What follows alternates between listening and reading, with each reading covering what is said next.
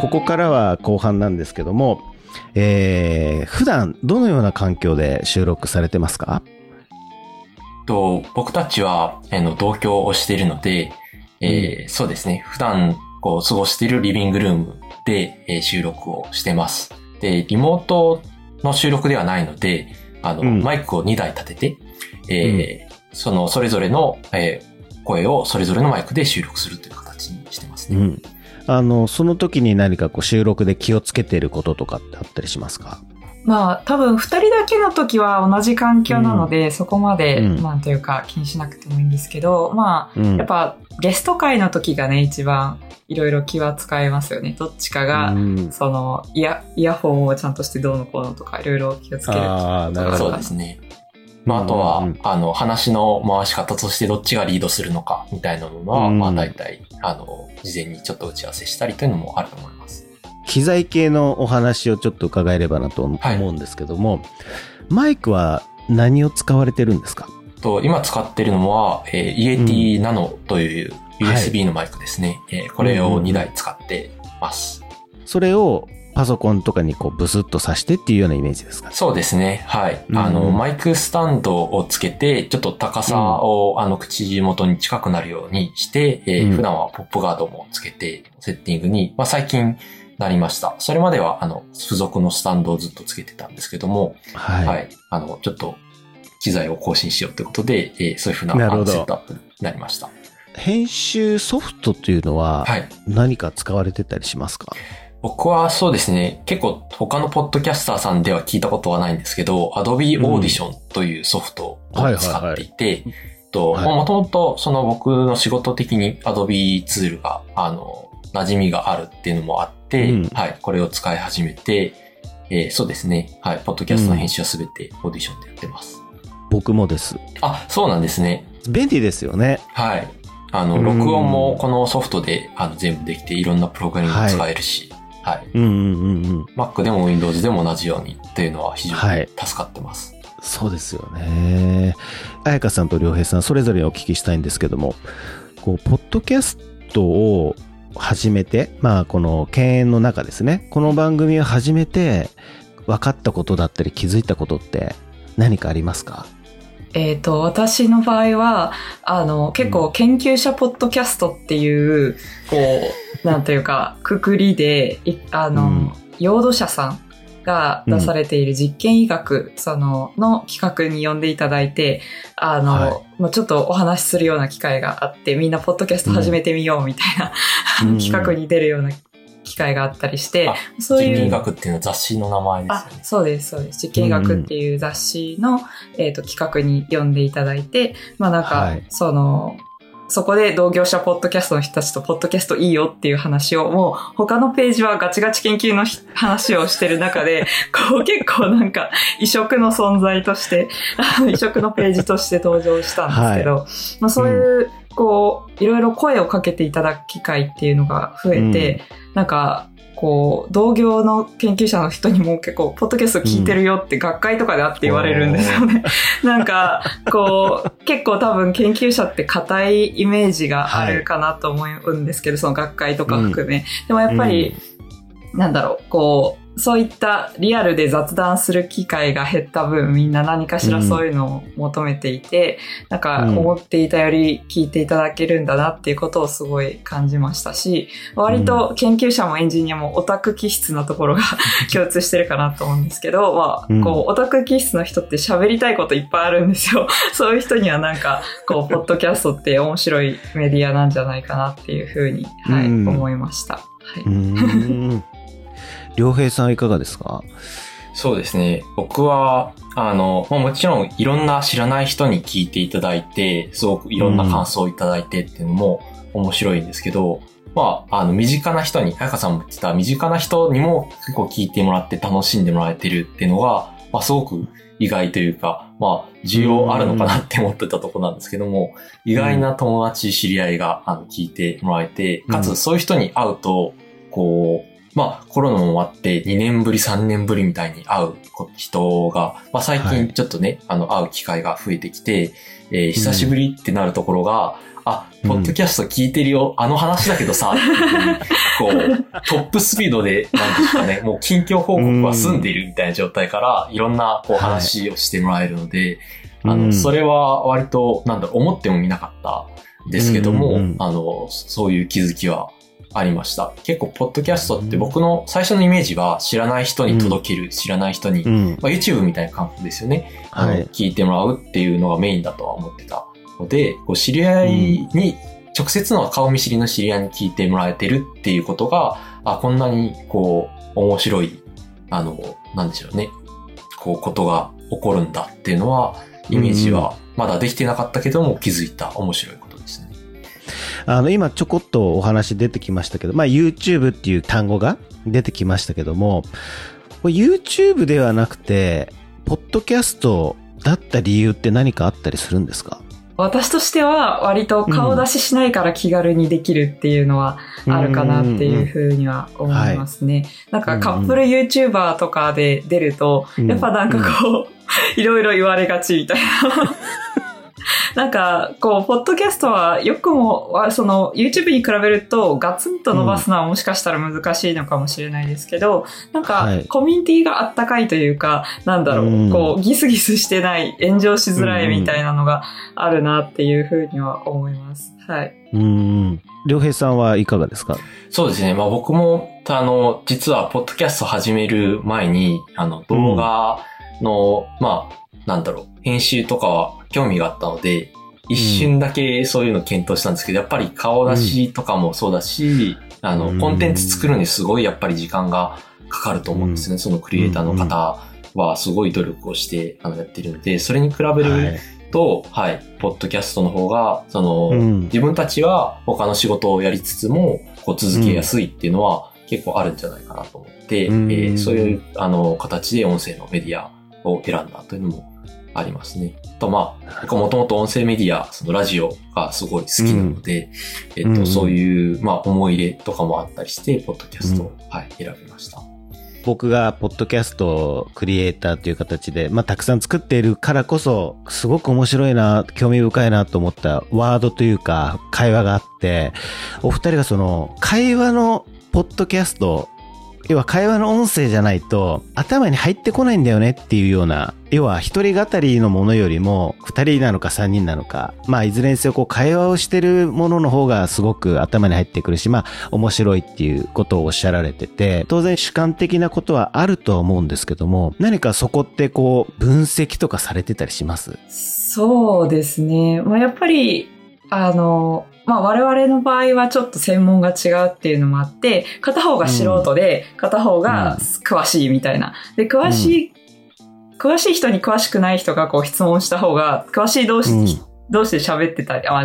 詳しい人が一人でこう説明するよりも、なんか身近に感じやすいっていうのがあるのかなっていうふうに思ったりして、まあ特にちょっと、なんだろう、専門に近い話をするときは、やっぱり、うん。その二人の方がいいのかなっていうのが一つと、やっぱ雑談するときでも、なんだろう、こう、な、流れを、だ、こう人がわーって話してる途中でそこにこうパッて質問が入ることで、こう、うん一瞬なんかぼーっと聞き流してるところで戻れるみたいなのあると思うんですよね。なんかうんこう、集中が途切れてくけど、まあなんか会話が別の人の質問とかが入ること、質問とかコメントが入ることで、なんかうんこう注意がまた戻って聞き続けられるみたいな。で、なんかやっぱそういう、こう、なんだろうな。まあな、長いメディアだからこそ、こうんう、途中でそうやってリズムができるっていうことが大事なのかなと思っていて、まあ会話の方がそのリズムを作りやすいのかなっていうふうに思ってました。うんはい。なるほど。勉強になります。僕はエンジニアという立場で、まあ、彩香さんは研究者なので、ちょっと働き方は違うかもしれないんですけど、結構はい僕は、そのエンジニアにとっても会話しながらものを作っている、いくっていうのはすごく大事だと思ってるんですよね。そその、一人でやっぱりいいプロダクト、いいコードは書けないっていうふうに思っていて、まあ、研究でも多分同じですね。みんなやっぱりうん。一人で天才的な発見をするというよりは、やっぱラボがあって、いろんな人と会話しながら研究のアイデアを育てていくっていうものが、あの、あると思うんですけど、それと似た感覚かもしれないとは思いました。なんかいろんなアイディア、いろんな話は、こう、一人じゃなくて会話してるからこそ出てくるうん。っていうふうに思ってるので、それがポッドキャストでもこうできてるっていうのは結構、うんまあ、あの、夫婦の中でもできてるっていうのは結構面白いし、あの、ユニークなところなんじゃないかなとは思いますね。なるほど。ありがとうございます。彩香さんと良平さんがこう感じる、ポッドキャストのこう、可能性って、もしあれば、ぜひ教えていただければなと思います。そうですね。まあなんか、あの、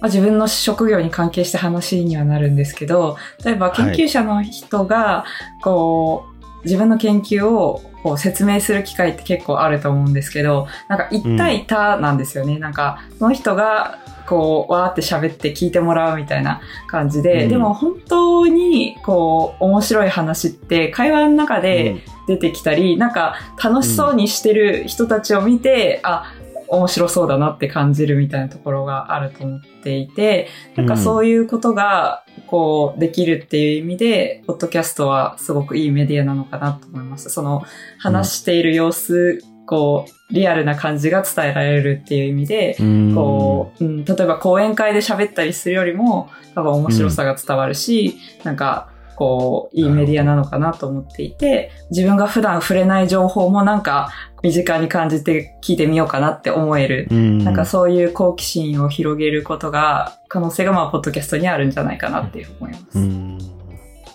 良平さんはいかがでしょうか？そうですね。結構、彩香さんが言ってくれたのに近いので、またちょっと違う視点の可能性を、あの言うと、そうですね。はい。まあ、ちょっと言葉を選ばずに言うと、ポッドキャストは結構その、暇じゃなくてもできるメディア という意味で、すごくユニークだなと思っていて、やっぱりはい。YouTube 動画編集ってなると、もちろんその誰でも当然クリエイターになれるっていうのはあるんですけども、やっぱり結構時間かかるし、こう、はいすでに YouTube にこう出ているもの、コンテンツのクオリティと、こう、競争していくには、こうやっぱりこう専業の方だったり、いろいろノウハウだったりも必要だと思うんですよね。で、ブログ文字のメディアとかもありますけど、それはそれで結構その、書いたことの、もう当然いろんな、なんかファクトチェックみたいなのだったりとか、こううん切り取られて引用されてしまっても大丈夫なように、こうしっかり書かなきゃいけない。特に専門的な話題については、はい。そうですよね。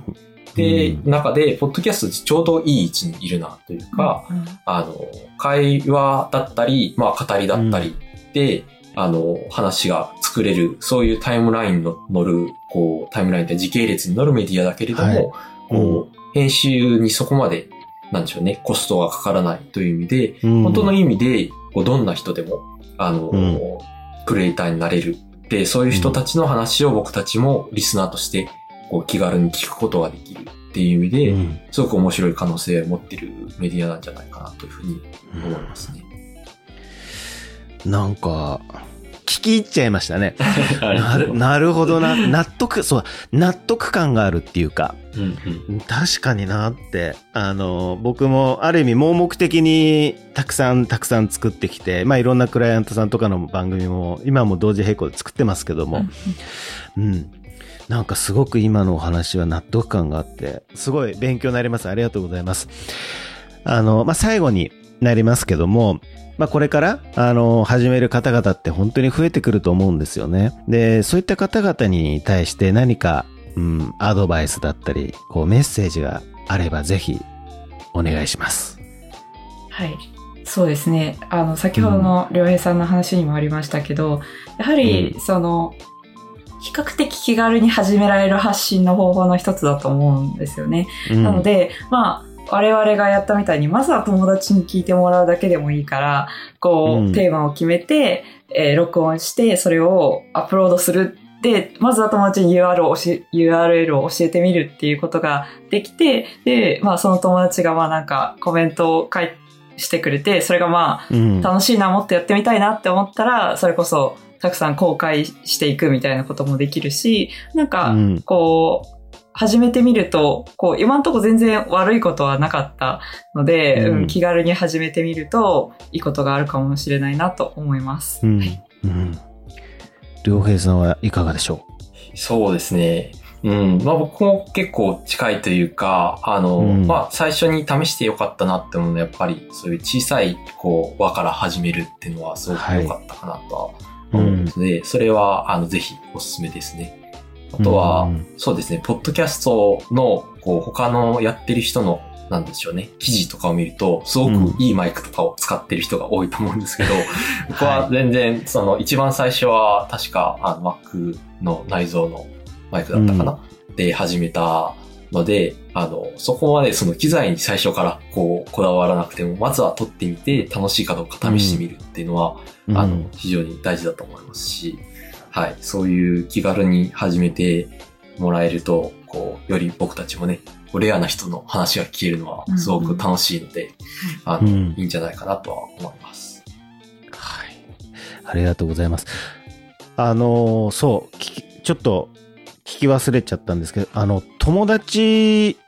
はすごく小さなコミュニティっていうか、あの、お二人の周りの方々にだけ配信っていうのは、こな何か特別なサービスとか使ったんですか？僕たちはそうですね、一番最初の1話だけは、あの、うん、確か MP3 ファイルを人に送ってみたいな感じでやったと思います。はい、で、その次は、はい、そこからですね、はい。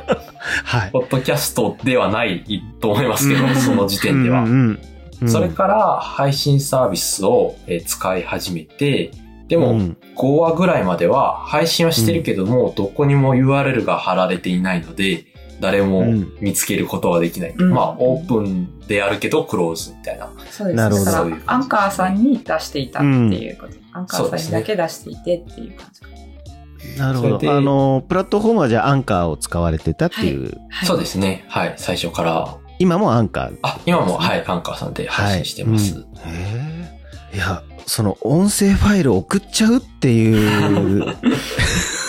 ちょっと結構衝撃でしたね、今ね。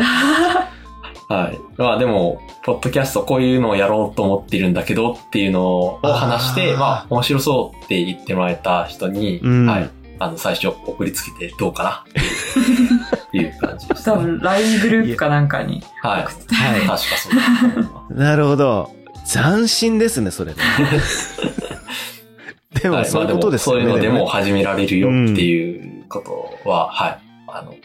結構メッセージにはもしかしたらなのかもしれないですね。いやー、ちょっと衝撃を受けました、僕。ありがとうございます。今回は、犬猿の中を配信している、彩香さんと良平さんにお話を伺いました。彩香さん、良平さん、ありがとうございました。ありがとうございました。